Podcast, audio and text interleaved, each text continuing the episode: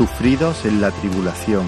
Mensaje de la palabra de Dios por el pastor Julián Esquinas en la Iglesia Evangélica Bautista de Córdoba, España, 21 de marzo de 2021.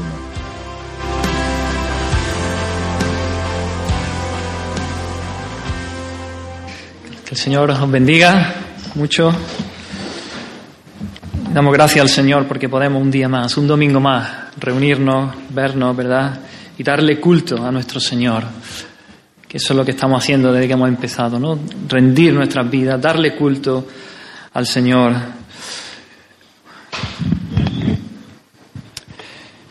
Muy bien, hermanos, lo- los metales preciosos, como el oro o la, o la plata, para ser refinados, para quitarle las impurezas que trae consigo, para que sean más valiosos, para que tengan más valor, son introducidos en un horno caldera de forja para calentarlo, alcanzando temperaturas de unos 1100 grados centígrados. ¿Qué ocurre a esa temperatura? Que el, el metal se funde, se derrite, pasa a estado líquido y entonces las escorias, las impurezas, suben a la superficie y entonces es posible de eh, quitarlo, eliminarlo y termina ese metal precioso mucho más puro. Y Dios hace algo parecido en nuestras vidas. Él nos introduce en el fuego de la prueba, permite que pasemos por momentos difíciles, momentos de enfermedad, de angustia, de dolor, de sufrimiento, para quitar, para eliminar las impurezas de nuestra vida, para quitar el pecado de nuestras vidas, para quitar motivaciones incorrectas, hábitos que no traen gloria a su nombre, maneras de pensar equivocadas y erróneas. Ahora bien, ¿cuál debe ser la actitud del cristiano en medio de estas pruebas? ¿Cómo debemos enfrentar estas tribulaciones que todos pasamos? Pues bien, hace una semana estuvimos viendo el texto de Romanos 12, de- del 11 al 13, y vamos a abrir nuestra Biblia ahí, vamos a leer nuevamente Romanos 12, capítulo 12, versículos del 11 al 13. Dice así, Romanos 12, del 11 al 13, en lo que requiere diligencia, no perezosos, fervientes en espíritu, sirviendo al Señor, gozosos en la esperanza, sufridos en la tribulación, constantes en la oración, compartiendo para las necesidades de los santos, practicando la hospitalidad.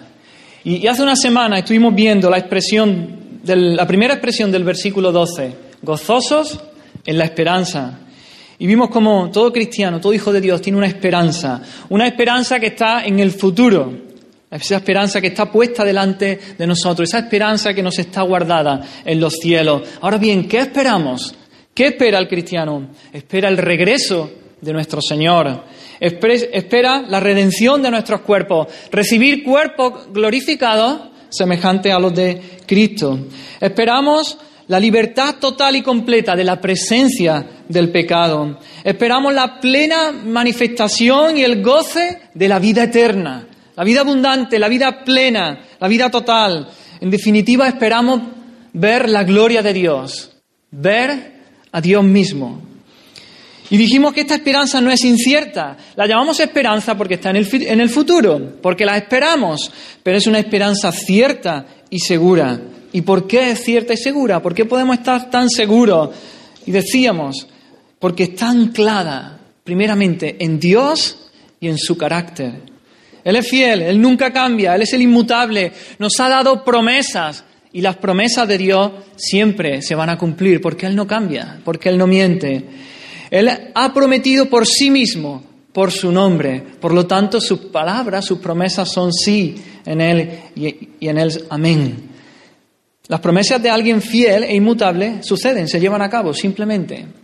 Pero no solo está anclada en Dios y en su carácter, sino también en Cristo, en su persona y en su obra perfecta en la cruz. Cristo vivió una vida perfecta en medio de este mundo. Murió en la cruz del Calvario, fue sepultado, resucitó y ascendió a los cielos. Y ahora está a la diestra del Padre, en la majestad en las alturas. Y dice las Escrituras que está intercediendo por nosotros. Por lo tanto, podemos estar seguros de que esa esperanza se cumplirá, que Jesucristo, por la intercesión suya, a la diestra del Padre nos llevará y estaremos con Él en la gloria. También hablamos que hay una batalla por la esperanza, hay una lucha Tendemos a bajar la mirada de esta esperanza y, tendemos a centrarnos en el aquí, en el ahora. Tendemos a enrolarnos en muchos quehaceres de nuestra vida, el trabajo, los niños, las responsabilidades, y nos olvidamos de eso. ¿Cómo batallamos? ¿Cómo luchamos para mantener nuestra mirada puesta en la esperanza? Y decíamos, con la espada del Espíritu, ¿no? que es la palabra de Dios. Necesitamos luchar con, las escrituras. Debemos ser instruidos en la escritura, hermanos. Debemos aprenderla. Debemos ser enseñados por la palabra de Dios. Y esto cada día. Esta lucha no hay tregua. Tiene que ser cada día aprenderla, hacerla nuestra. Y esto traerá consuelo, traerá aliento, traerá a nuestra vida constancia, perseverancia y todo eso, como resultado, sostendrá nuestra esperanza para vivir, en vez de mirando a la tierra, mirando a nuestro ombligo, mirar, vivir mirando a nuestro Señor y a su venida. El Señor viene, hermano, y así es como tenemos que vivir. Nos preguntamos también, ¿cuál es el fruto de esta esperanza? Lo dice el texto, gozosos en la esperanza. Es el gozo el fruto de esta esperanza.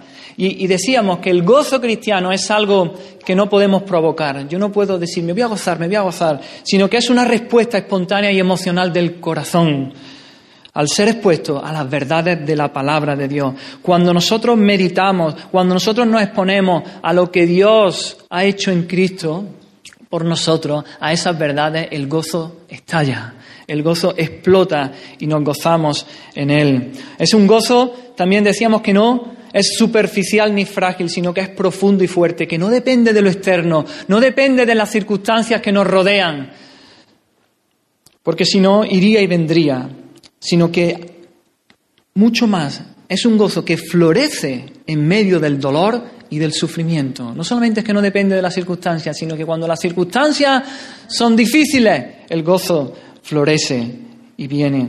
Hay muchos textos en este sentido. Y también decíamos que no es un gozo natural, no es un gozo que proviene del espíritu humano, no es un gozo que viene del hombre, sino que es un gozo que viene del espíritu, que es producido por el espíritu de Dios, por lo tanto es un gozo espiritual. Decíamos que las escrituras nos ordenan, es un mandamiento, a gozarnos. Nos ordenan que nos gocemos. ¿Y cómo puede ser esto? ¿Cómo se nos puede ordenar que nos gocemos? Decíamos, porque Dios es digno de nuestro gozo, de que nos gocemos en Él. Dios nos hizo y nos creó para eso. Dios nos hizo y nos creó para Él, para que nos gozáramos en Él. Ese es nuestro propósito, que nos deleitáramos en Dios. Por lo tanto, cuando yo me gozo en Dios y me deleito en Dios, Él es glorificado, Él es exaltado. Así que Dios puede ordenarme que me goce en Él para que Él sea glorificado y Él sea exaltado. ¿Y cómo podemos hacerlo? Como decíamos que el gozo viene de, la esperanza, cuanta más esperanza, más gozo tendremos. Por lo tanto, hemos de trabajar en, pos de la esperanza, en pos de tener mucha esperanza, de abundancia de esperanza. ¿Y cómo hacemos esto? Terminamos el círculo, ya lo hemos dicho, en esa batalla por, por la esperanza debemos exponernos a la escritura, debemos exponernos a la palabra de Dios, a las promesas que Dios nos da en su palabra, y eso hará que nuestra esperanza aumente y que nuestro gozo estalle, estalle, porque tenemos una esperanza futura cierta y segura y podemos gozarnos en ella, hermanos. Y hoy quisiera, la segunda expresión del versículo 12 es sufridos en la tribulación. Y hoy quisiera que nos centráramos en esta segunda expresión del versículo 12, sufridos en la tribulación. Como acabamos de decir, el cristiano se goza, el Hijo de Dios se goza en esa esperanza futura, que es segura y que es cierta de la venida del Señor. Pero, ¿qué sucede? Pero antes de ese día glorioso que está por venir, aquí y ahora, tenemos tribulaciones, tenemos aflicciones. Y ahí el término tribulación literalmente eh, significa presión, estrechez. La idea es como la de una prensa, como la prensa de, las aceitunas, ¿no? O la prensa de la uva y, se saca para extraer el aceite, para extraer el, jugo de la uva. Esa es la idea. Por lo tanto, se traduce en, muchos textos como aflicción, angustia, sufrimiento, atribular o persecución. Y qué duda cabe que vivimos en medio de un mundo caído, ¿verdad? Lleno de dolor, de enfermedad, frustraciones, dificultades y en nuestro diario vivir experimentamos estas cosas. Y, pero también sufrimos tribulaciones que son causadas, consecuencias de seguir a Cristo. Cuando nosotros, nuestra vida, obedecemos al Señor, le, obedecemos, seguimos, eh, cumplimos su palabra, obedecemos los principios de la Escritura, viene persecución. Y algunos autores dicen que, que aquí se refiere Pablo a eso, a la tribulación que viene por causa de Cristo, por seguir a Cristo. Pero creo que podemos englobar también a, la, a las dificultades, eh, problemas, eh, frustraciones que nos vienen de vivir la vida normal en este mundo caído, lleno de pecado. Y la tribulación, hermanos, los hijos de Dios, la tribulación no la podemos ver como algo anormal en la vida cristiana, porque no lo es. Una de las promesas que nos da la Escritura, quizás de las menos atractivas, es que vamos a sufrir tribulación, de que va a haber dificultades, que va a haber problemas en nuestra vida. Podemos estar seguros de que el diablo, cuando uno viene a Cristo, el diablo va a comenzar una guerra, una batalla, el diablo contra ti. Además de el mundo en el que vivimos, este sistema mundano anti Dios en el cual vivimos y por lo tanto también nos va a hacer la guerra a todos los hijos de Dios. Dice primera de Juan 5:19, sabemos que somos de Dios y el mundo entero está bajo el maligno. Nosotros somos de Dios, pero este mundo está bajo el maligno. Por lo tanto, debemos esperar la tribulación, la dificultad. Vivimos en un mundo malvado y no podemos esperar demasiado de él. No debemos de sorprendernos de las aflicciones, sino que debemos esperarlas. Debemos esperarlas. La salvación no nos libra de las pruebas en la vida, hermanos. Este no es nuestro mundo, este no es nuestro hogar. Somos peregrinos y extranjeros buscando la ciudad celestial. Y aquí, mientras estemos aquí, vamos a sufrir, vamos a pasar tribulación. A veces hemos escuchado este mensaje, ¿verdad? De ven a Cristo y tus problemas se acabarán. No es así. No es así. Este tipo de evangelización hace mucho daño a la causa de Cristo. Recibe a la gente con honores, los invita a venir a Cristo, Insinúa que, ya si vienen a Cristo no van a tener problemas, no van a experimentar ningún mal, pero no es así. La Biblia nunca habla en estos términos. Es más, habla en términos opuestos, totalmente opuestos. Tendremos aflicciones, tristeza y persecuciones. Pablo le dice en su segunda carta a Timoteo, a Timoteo, los que quieren vivir, todos los que quieren vivir piadosamente en Cristo, en Cristo Jesús padecerán persecución. Así que no te extrañes, no te asombres cuando aparezcan aflicciones, espéralas, se presentarán. Esta tierra caduca no es nuestro hogar, vamos camino a la gloria, camino a esa nueva tierra que, que Dios renovará cuando Cristo regrese. Así que las tribulaciones no son algo anormal, sino que son algo normal son parte de nuestro peregrinar al cielo.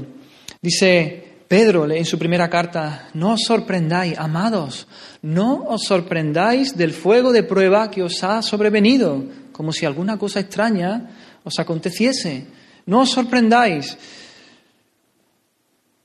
Por eso Pablo aquí también nos dice, en el versículo 12 de Romanos 12, que seamos sufridos en la tribulación. Debemos esperarla. Y no solo es algo normal en la vida cristiana, sino que también fue algo normal para nuestro Señor Jesucristo, ¿verdad? Para Él, Él vivió en, este mundo y sufrió aflicción. Él, es, él fue el mejor hombre que jamás haya existido. Vivió una vida perfecta, vivió sin pecado, agradando siempre a Dios. Él fue el hombre más bueno, amoroso, amable, dadivoso, generoso, servicial y así podríamos seguir. Todas las cualidades positivas la tenía nuestro Señor. Él era sin pecado, sin embargo sufrió y fue perseguido. Toda la vida de nuestro Señor Jesucristo fue una aflicción desde el principio. Su nacimiento fuera de su casa, lejos de su casa, en un establo. No había lugar para ello en el mesón. Fue puesto cuando nació en un comedero de animales, en un pesebre. Después de su nacimiento fue amenazado y odiado por los poderes públicos, ahí por el gobierno. Herodes quería matarlo, iba a por él, de manera que tuvo que huir y salir como un expatriado hacia Egipto, convertirse en un refugiado. Durante toda su vida siempre eh, sufrió también los vaivenes de esta vida, que dijeran mentiras de, de él, y al final de sus días fue acusado de manera injusta de sedición contra el César y terminó crucificado en la cruz. El mejor hombre que, ha vivido sin pecado sufrió y terminó muerto como un criminal. Nosotros, ¿qué podemos decir de nosotros? Nosotros no somos buenos, nosotros somos pecadores. No tendríamos que experimentar menos aflicción que Él. Sin embargo, Experimentamos mucho menos sufrimiento que nuestro Señor Jesucristo y eso es misericordia de parte de Dios. No merecemos vidas tan placenteras y tan agradables. Eso es gracia, gracia de parte de Dios, gracia común que Dios nos da. Si Cristo sufrió, hermano, Él no nos prometió otra cosa, sino que nosotros también sufriríamos. Él lo dijo en Juan capítulo 15, si el mundo se aborrece, sabed que a mí me han aborrecido antes que a vosotros. Si fuerais del mundo, el mundo amaría lo suyo. Pero porque no sois del mundo, antes yo os elegí del mundo, antes yo os elegí del mundo, por eso el mundo os aborrece. Acordaos de la palabra que yo os he dicho, el siervo no es mayor que su Señor. Si a mí me han perseguido, también a vosotros os perseguirán. Así que hermano, hermana, no te sorprendas por la tribulación. No te quedes asombrado o pasmado por las aflicciones, los problemas, las dificultades que vienen. Es más, espéralas, espéralas. No son algo extraño, es algo normal. Vivimos en un mundo caído, dañado por el pecado, gobernado por el príncipe de este mundo, por el príncipe de las tinieblas. Pero, mucho más, son parte, estas aflicciones, estas tribulaciones son parte de seguir a Cristo, del discipulado, del seguimiento de nuestro Señor Jesucristo, de obedecerle, de amarle, compartir y participar de sus padecimientos. Entonces ya hemos establecido, es una realidad el sufrimiento, la tribulación en esta vida. Ahora, ¿cómo actuaremos? ¿Cómo los hijos de Dios actúan en medio de la tribulación? ¿Cómo vamos a reaccionar ante las aflicciones? ¿Cuál será nuestra respuesta? Muy bien, pues nuestro texto dice, sufridos, sufridos en la tribulación. Este término, sufridos, significa literalmente quedarse bajo. Antes decíamos, tribulación era, era presión. El sufrido es quedarse bajo, quedarse bajo, permanecer. Por eso se traduce como resistir, soportar, aguantar, tener entereza, perseverar, sostener, padecer, sufrir. En otros versículos de la Escritura donde se usa este, esta palabra, se traduce como paciencia. Así que podríamos decir sufridos en la tribulación o pacientes en la tribulación. Sin embargo, aún, aún este término de paciencia nos podría llevar a equívoco. Quizá pudiéramos entender, yo lo entendí así, por tiempo, como una actitud pasiva que lo único que hago es aguantar, sufrir en medio de la tribulación, simplemente esperar que pase, ¿no? Hacer así y bueno, que pase el chaparrón cuanto antes, ¿no? Como decimos aquí por nuestra tierra. Recibirlo a no, no, se está refiriendo a recibirlo a embates de la vida, los aguantazos del sufrimiento y la tribulación, aguantar, tener paciencia hasta que termine y pase y ya está. Ese no es el sentido de la expresión que usa aquí Pablo como sufridos en la tribulación. Pablo se está refiriendo aquí a la resistencia, a la capacidad de mantenerse firme bajo un peso y una presión grandes, sin sucumbir. Se trata de una actitud activa en la que nosotros permanecemos firmes, constantes, perseverando en medio de la tribulación o la prueba.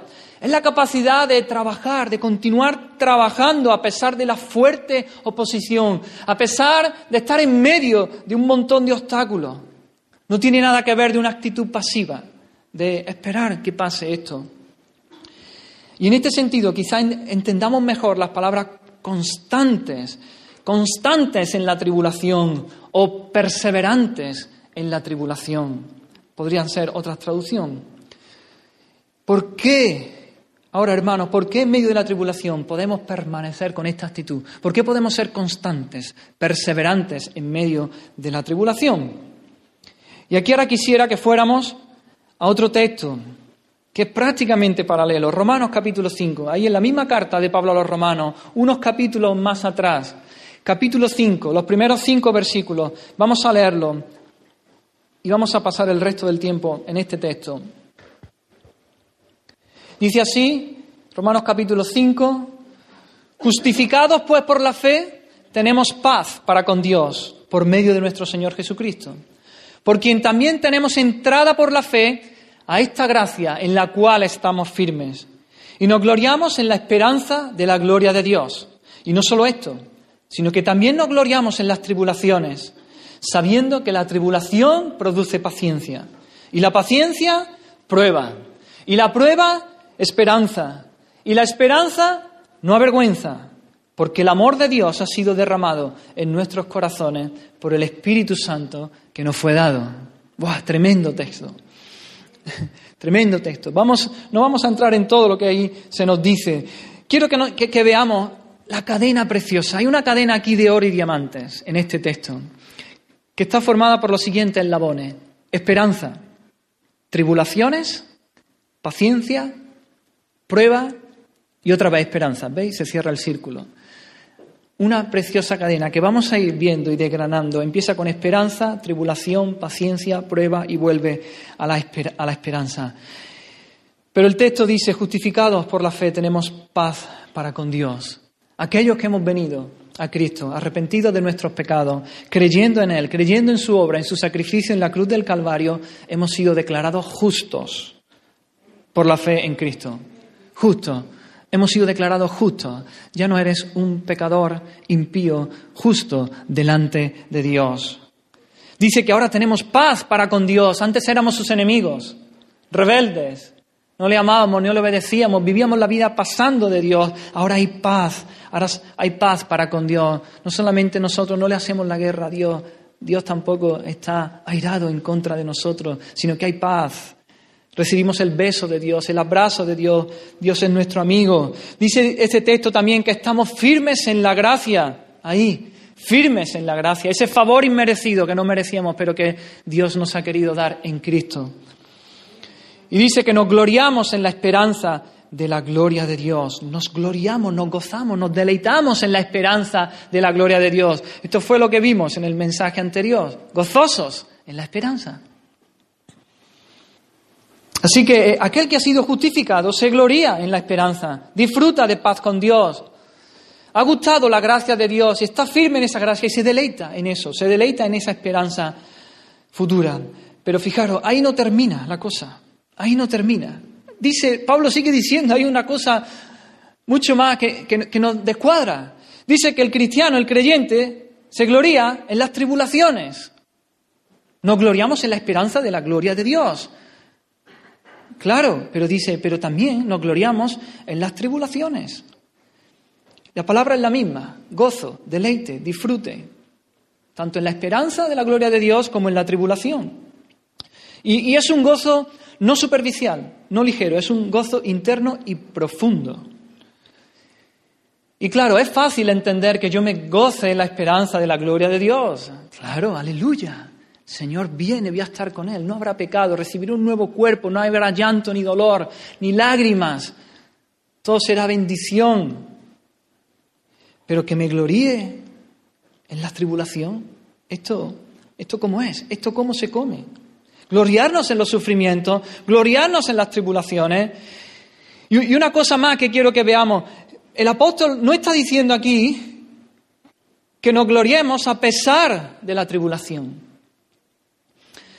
No es, bueno, estoy pasando por la tribulación, pero bueno, la tribulación no, no, lo es todo. A pesar de la tribulación yo puedo gozarme, porque hay otras cosas en las que me puedo gozar. ¿no? La vida entera no es tribulación, tribulación, yo puedo gozarme. No dice eso el apóstol. No está diciendo que me gloríe, que me regocije a pesar de la tribulación. No, está diciendo que me gloríe en la tribulación. En el hecho de ser atribulado, que yo encuentro ahí gozo y deleite. Santiago capítulo 1 también dice, tened por sumo gozo cuando os halléis en diversas pruebas. Tened por sumo gozo, no por un gocecito. Tened por sumo gozo cuando os halléis en diversas pruebas. Esto para el mundo es una locura. Que nos gocemos en los problemas, que nos gocemos en los sufrimientos, el mundo nos dirá que o estamos locos o somos unos masoquistas, que nos gusta sufrir, ¿no? ¿Por qué? ¿Por qué gloriarnos en las tribulaciones? ¿Es posible tal cosa, hermano? ¿Es posible gloriarse en las tribulaciones? ¿Cómo podemos hacerlo? ¿De qué manera podemos darle la bienvenida a, los sufrimientos, a la tribulación? ¿Y por qué deberíamos hacerlo? Muy bien, pues lo primero que dice, versículo 3, sabiendo que la tribulación produce paciencia. Y, el versículo de antes, el texto de antes, Romanos 12, 12, dice, sufridos en la tribulación. Fijaros, la palabra sufridos en Romanos 12 y la palabra paciencia en Romanos, 3, en Romanos 5 es la misma. Las tribulaciones trabajan para nuestro bien porque producen paciencia, producen constancia, producen perseverancia, aguante en ese sentido, ser sufrido, esa es la idea. La paciencia se desarrolla, llega, se desarrolla y se hace fuerte a través de las pruebas, a través de las tribulaciones. Santiago capítulo 1, antes hemos leído, dice, tened por sumo gozo cuando os halléis en diversas pruebas. Y versículo 3 dice, sabiendo que la prueba de vuestra fe produce paciencia. Lo mismo, la misma palabra. Quiero más paciencia, quiero más constancia, quiero ser más perseverante, quiero crecer en fe, en confianza en Dios. Pues la única manera va a ser mediante las pruebas, mediante las tribulaciones. Así que voy a considerar mis tiempos ahí en el fuego de la prueba como una provisión de parte de Dios, porque me ayudan a ser como Cristo. La tribulación trae cosas buenas a nuestra vida. Y sigue diciendo eh, ahí en Santiago 1, el versículo 4, más tenga la paciencia su obra completa para que seáis perfectos y cabales, sin que os falte cosa alguna. Esa es mi meta en la vida, ser perfecto y cabal, ¿verdad? Para la gloria de Dios. Ser perfecto y cabal. Así que esto será una realidad mediante la tribulación, esto llegará a ser una realidad en medio del valle de la aflicción. Así que puedo regocijarme en las tribulaciones, puedo regocijarme a causa de ellas. ¿Por qué? Porque por medio de estas aflicciones Dios va a, trabajar en mí y se van a incorporar a mi vida cosas preciosas, virtudes que, me van a hacer más semejante a Cristo. Así que, hermanos, las tribulaciones nos hacen crecer, madurar en el Señor, crecer en piedad, crecer en santidad. Las tribulaciones fortalecen nuestra fe. Al igual que el, acero es templado cuando se pone al rojo vivo ahí en la fragua y cuando luego lo enfrían, eh, sus características han cambiado. Ahora es más duro, ahora es más resistente. Por lo mismo, Dios a través de las tribulaciones que permite nuestra vida, templa el acero de nuestra fe, hace nuestra fe más fuerte, más dura, más resistente. Por eso Pablo dice aquí que la tribulación produce paciencia, produce perseverancia, constancia, hace que nuestra fe sea fuerte, sea inquebrantable. Pero ahí no termina la cosa. Versículo 4 sigue diciendo, ¿y la paciencia qué produce? La paciencia, versículo 4 dice, Prueba, produce prueba. La tribulación, paciencia y la paciencia, prueba. Esta palabra se refiere, es una palabra técnica también que, se refiere a la prueba de los metales preciosos, como hemos hablado al principio, de, la plata y el oro. Con el fin de demostrar la pureza de estos metales, se le, se le pasa, se le hace esta prueba. esta y esta es la palabra que usa aquí Pablo como prueba. Sometes al metal, al fuego de la prueba, allí al fuego, sus impurezas salen a la superficie y ya queda el metal puro, refinado. Ese metal ha sido probado, ha sido autenticado. Ese es el, sentido de esa palabra. Así que Dios hace uso de las tribulaciones para purificarnos, para librarnos de toda impureza espiritual. Otras traducciones de la Biblia traducen aquí, en vez de la paciencia produce prueba, dice la paciencia produce un carácter probado. Esa es la idea, que nuestro carácter salga de la prueba auténtico, genuino, probado, puro. Otras traducciones traducen como la paciencia produce entereza de carácter. Así que la paciencia produce, produce un carácter que ha sido que ha sido refinado en el fuego de la prueba.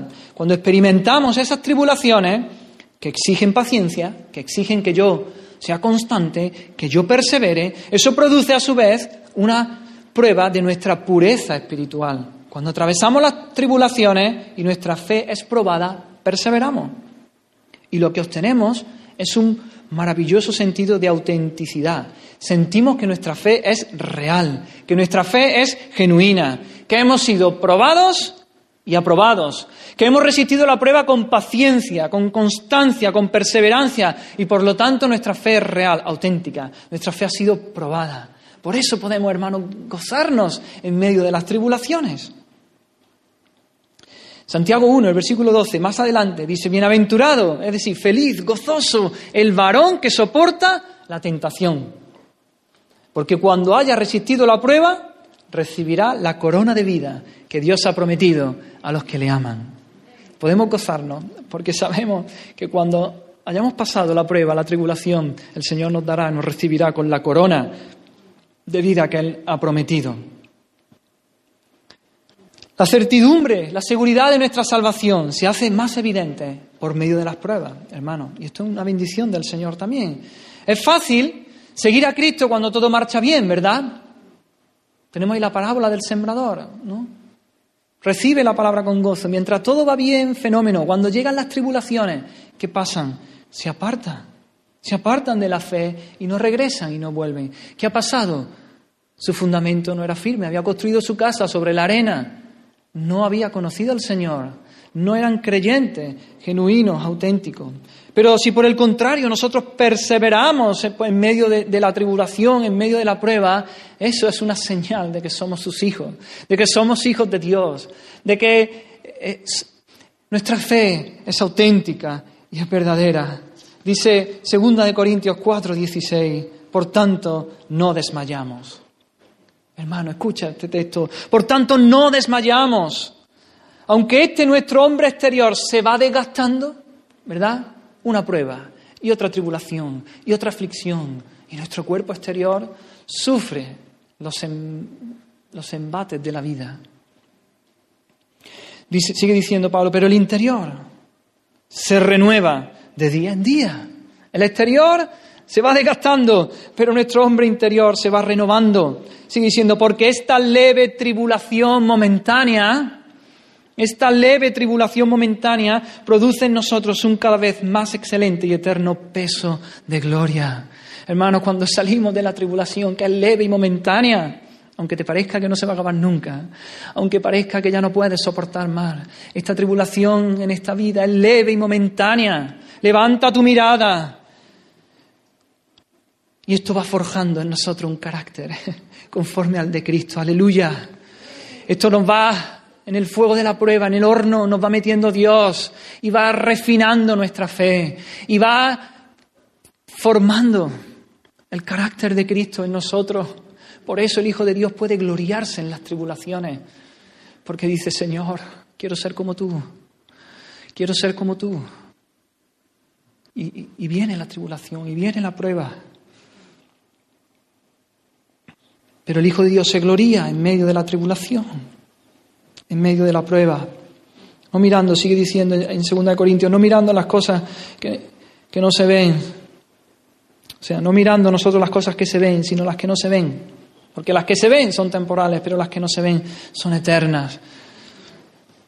Y seguimos con la cadena. Hemos dicho, la tribulación produce paciencia, constancia, perseverancia. La paciencia produce prueba, es decir, un carácter probado. ¿Y la prueba? ¿Qué dice? Esperanza. La cadena cierra el círculo. Le damos la vuelta completa. La esperanza piadosa produce más esperanza piadosa. Nuestro gloriarnos en la esperanza de la gloria de Dios se ve aumentada y fortalecida mediante el proceso de tribulación, paciencia y prueba, cuyo producto final es, nuevamente, más esperanza, más esperanza. ¿Quieres crecer en esperanza? Prueba, va a venir tribulación, va a venir a tu vida. Y vamos a perseverar, y vamos a ser constantes. Y eso va a forjar nuestro carácter. Cuando veamos todo eso en nuestra vida, es que somos más como Cristo, que el pecado remanente que va quedando en nuestra vida cada vez va quedando menos. Eso trae esperanza, esperanza. Señor, voy a estar contigo, soy tuyo. Tú vienes a por tu novia, tú vienes a por tu esposa, tú vienes a por mí. Señor, y, y crece la esperanza. La esperanza que finalmente tenemos en nuestra glorificación final será más fuerte.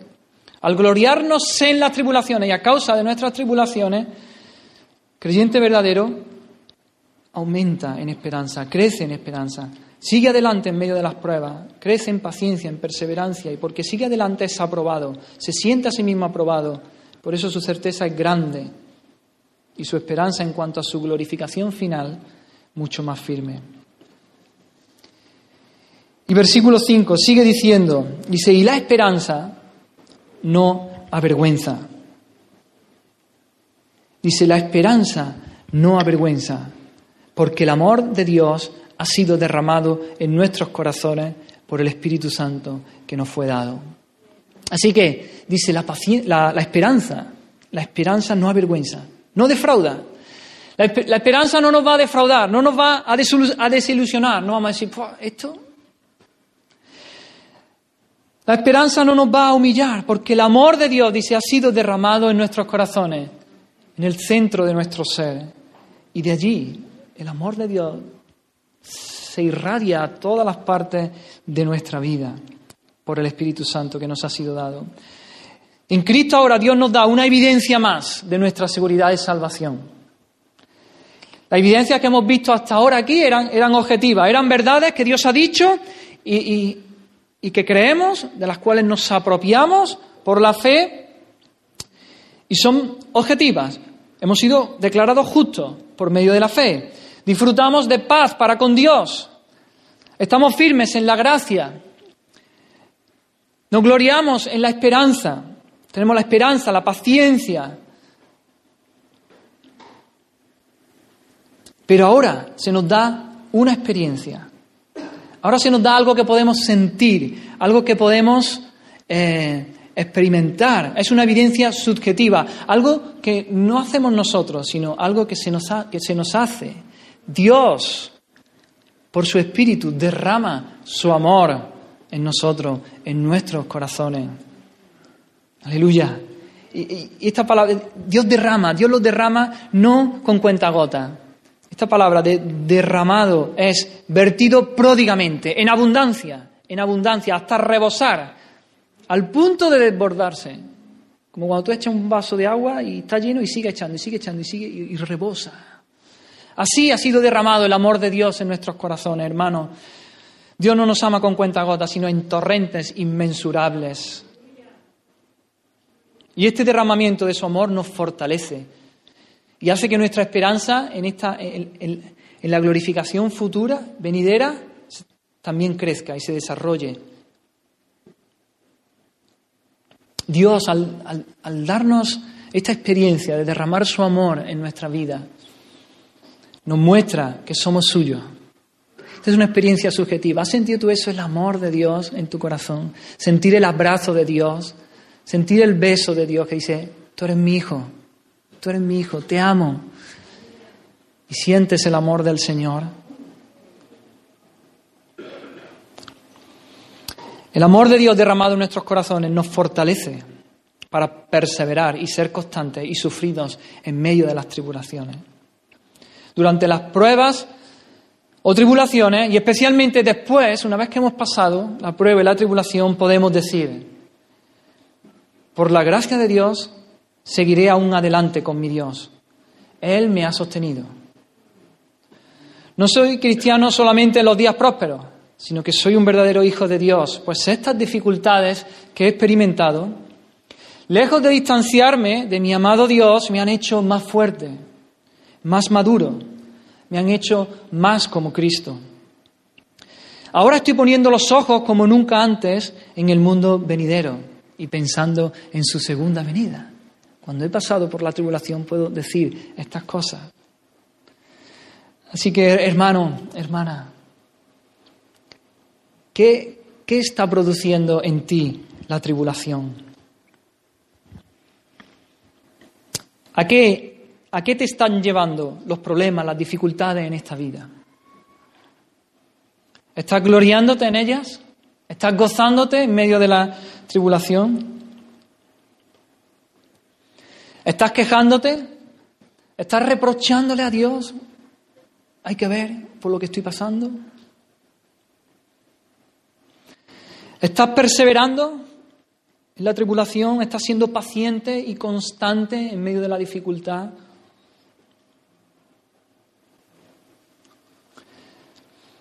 ¿Te llevan las aflicciones, las pruebas, te lleva a estar ensimismado en ti mismo? o, en la situación, en el problema, en la problemática, y de ahí no sale. Estás descansando en la gracia de Dios y en su amor por ti, que Dios ha derramado su amor en tu corazón por el Espíritu Santo. Estás acusando a Dios por lo que te está pasando.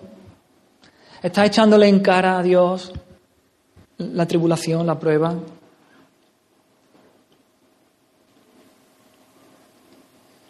sufridos en la tribulación, hermano, pacientes, constantes, perseverantes en medio de la tribulación, regocijándonos en la esperanza de la gloria venidera, regocijándonos aún en las tribulaciones, sabiendo, y esta otra palabra importante dice, dice el apóstol, sabiendo, sabiendo que la tribulación produce paciencia, constancia, perseverancia, y que la paciencia produce prueba, entereza de carácter, un carácter probado.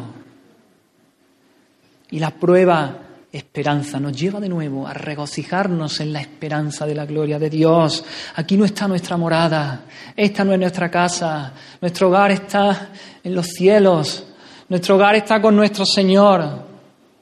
Gloríate.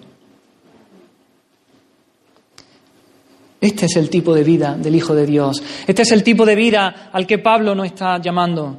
No es un tipo de vida normal.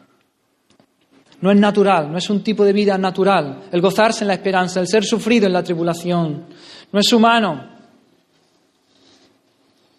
Es un tipo de vida para aquellos que han nacido de nuevo, para aquellos que han nacido de Dios. Es algo que no podemos hacer por nosotros mismos. Si tú te miras a ti, no vas a poder. Necesitamos el Espíritu de Dios hirviendo en nosotros, moviéndose en nosotros para vivir de esta manera. Es una vida sobrenatural, de principio a fin. Es un estilo de vida que solamente podemos vivir cuando somos energizados por el Espíritu Santo o empoderados, llenos del poder del Espíritu Santo.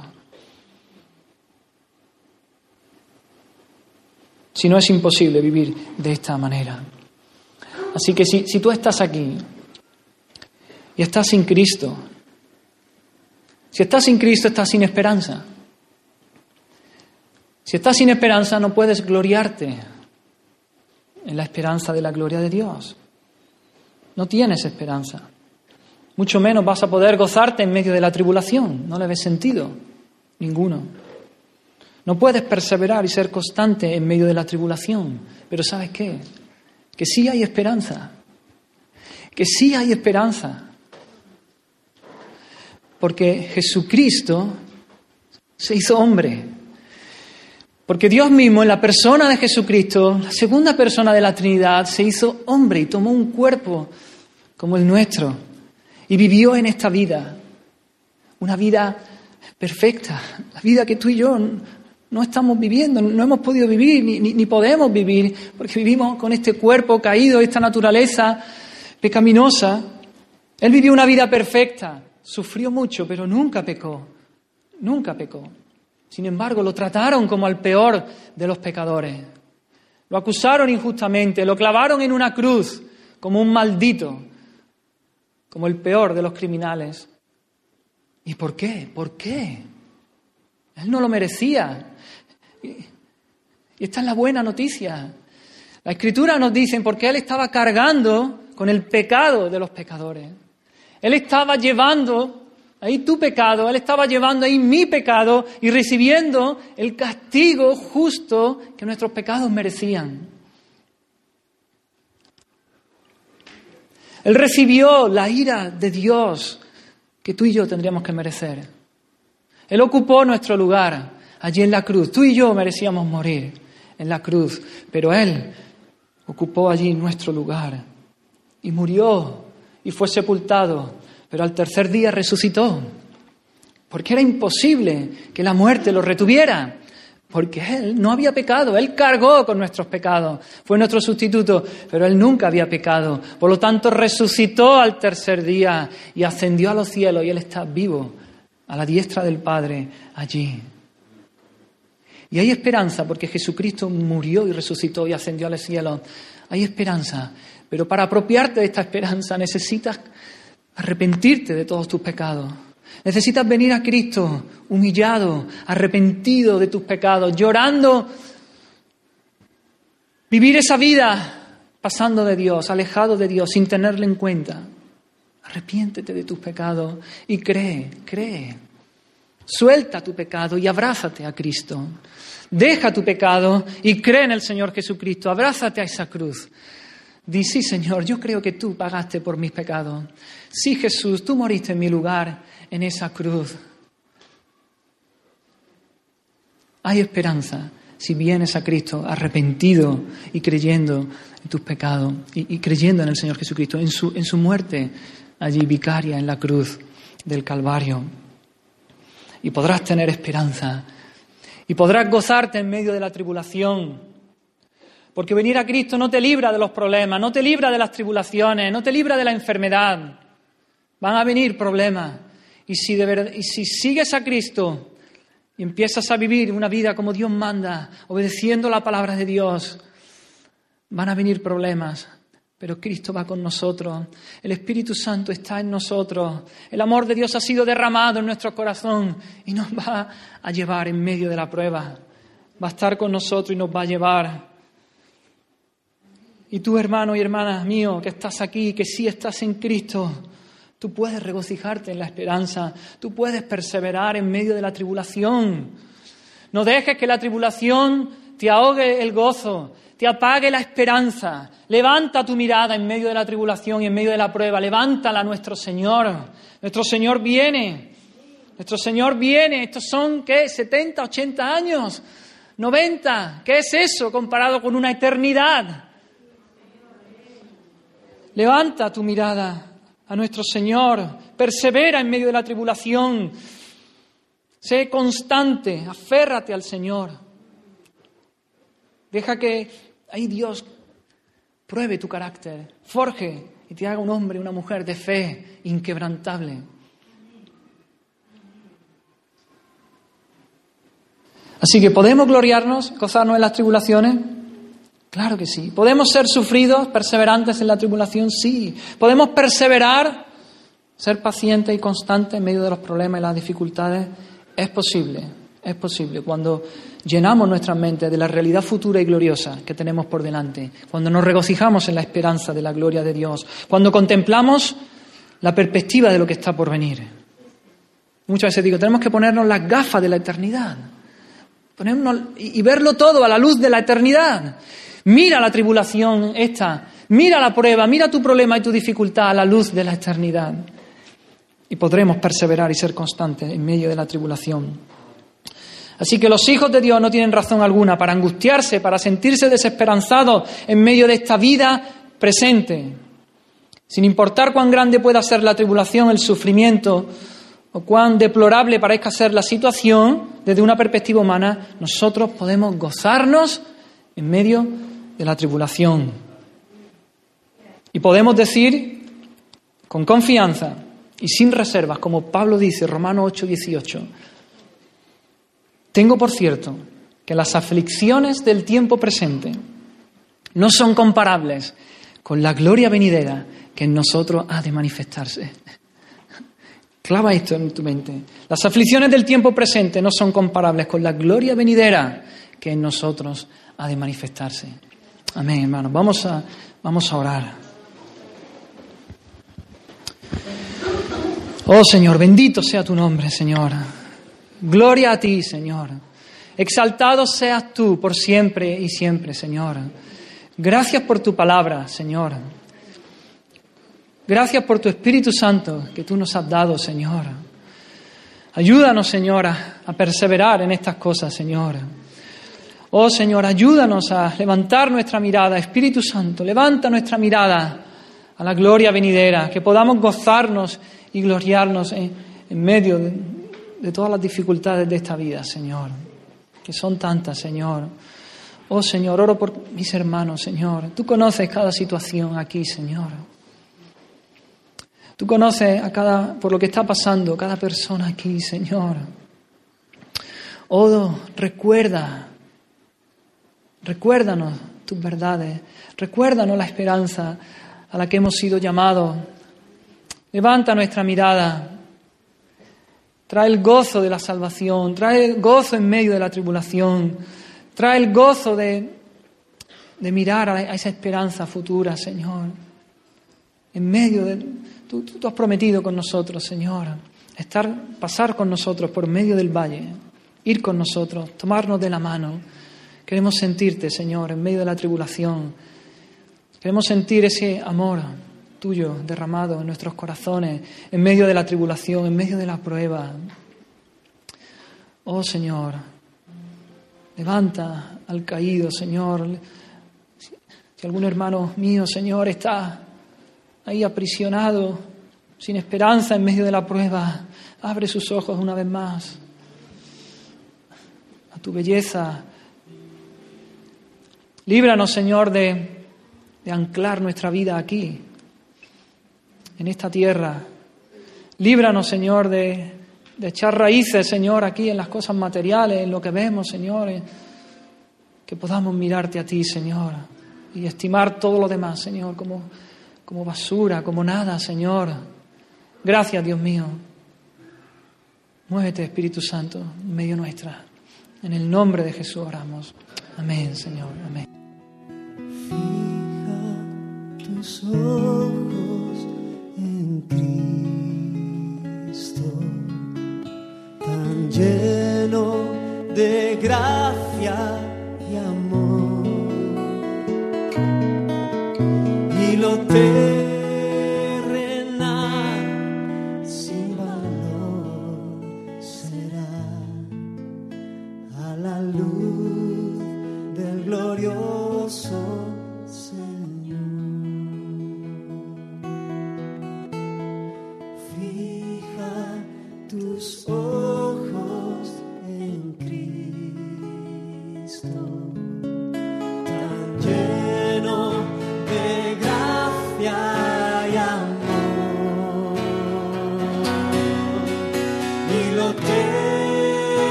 maneras.